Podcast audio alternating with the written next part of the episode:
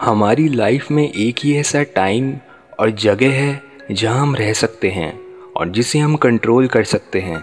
यानी ये present moment but इसके बावजूद भी हम में से ज़्यादातर लोग या तो पास्ट मेमोरीज की वजह से डिप्रेस रहते हैं, या फिर फ्यूचर में क्या होगा, ये सोचकर एंशियस हो जाते हैं।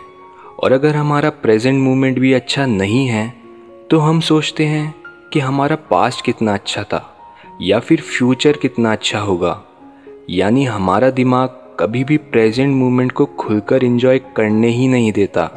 जैसे जब हम सिंगल होते हैं, तब हम सोचते हैं कि काश हम एक रिलेशनशिप में होते। और जब हम एक रिलेशनशिप में होते हैं, तब हम सोचते हैं कि ये कितना स्ट्रेसफुल है और काश हम सिंगल होते। बट हमें ये समझना बहुत ज़रूरी है कि हमारे थॉट्स का पास्ट और फ्यूचर में जाने के पीछे एक इवेल्यूशनरी रीज़न है। सो सबसे पहले हम बात करते हैं अपने पास्ट की। यानी आपके साथ आपके पास्ट में कुछ बुरा इंसिडेंट हुआ और आप उसके डेढ़ दो साल बाद भी उस इंसिडेंट को नहीं भुला पा रहे हो तो उस केस में आपकी साइकी आपको बताना चाहती है कि आपने उस इंसिडेंट को ढंग से नहीं समझा है और आपकी रियलिटी की समझ इनकम्प्लीट है।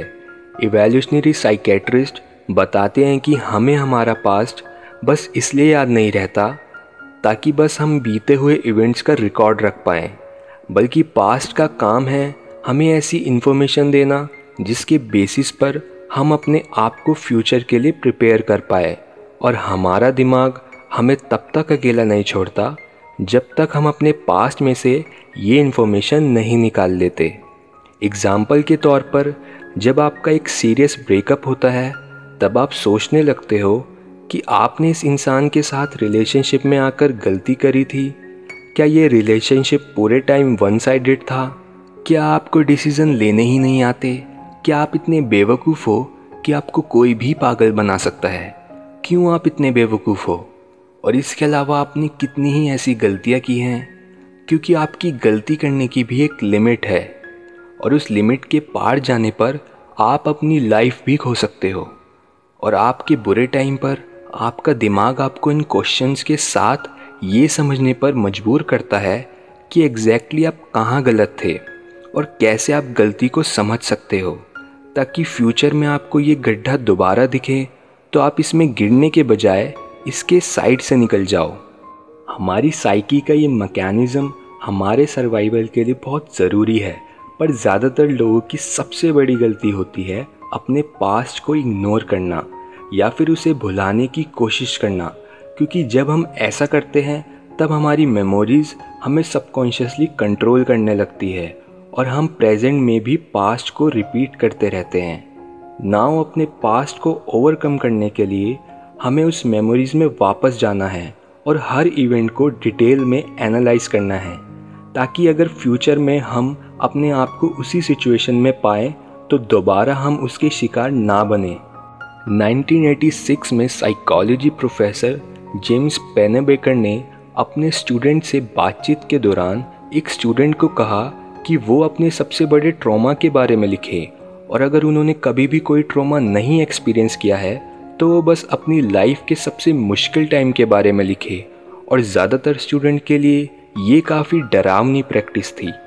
पर उन्हें छः महीने तक मॉनिटर करने पर पता लगा कि शुरू के डिसकम्फर्ट के बाद वो अब अपने पास्ट से इतने इन्फ्लुएंस्ड नहीं थे। उनका इम्यून सिस्टम काफ़ी अच्छे से फ़ंक्शन करने लगा था और उनकी अटेंशन वापस से प्रेजेंट मोमेंट में आ चुकी थी। यानी आप अपनी अटेंशन पास्ट से हटाना चाहते हो तो आपको भी एक पेपर पर अपने सबसे बुरे एक्सपीरियंस के बारे में लिखना है और उसे पूरी तरह से समझना है। जितना आप अपनी लाइफ को स्टोरी की तरह नरेट करोगे, उतना ही आप अपने आप को पास्ट के चंगुल से छुड़ा पाओगे। सेकेंडली आप अपनी फ्यूचर से जुड़ी एनजाइटी कम करना चाहते हो तो आपको ये समझना है कि आपका दिमाग बोल रहा है कि आपकी फ्यूचर की अंडरस्टैंडिंग इनकम्प्लीट और इनसफिशेंट है। और आपको अपने गोल्स और प्लान्स के बारे में लिखना है। इन शॉर्ट प्रेजेंट मोमेंट में ना जी पाना हमारी अपनी दुनिया की पुअर अंडरस्टैंडिंग का रिज़ल्ट होता है। और अगर आप मेडिटेट या किसी और माइंडफुल प्रैक्टिस में अपना टाइम इन्वेस्ट नहीं करना चाहते तो इस तरह से अपनी लाइफ के बारे में लिखना अपने आप को प्रेजेंट मोमेंट में लाने का बेस्ट तरीका है। तो एपिसोड अच्छा लगा हो तो शेयर करो पॉडकास्ट चैनल को और सुनते रहो द स्पिरिचुअल साइड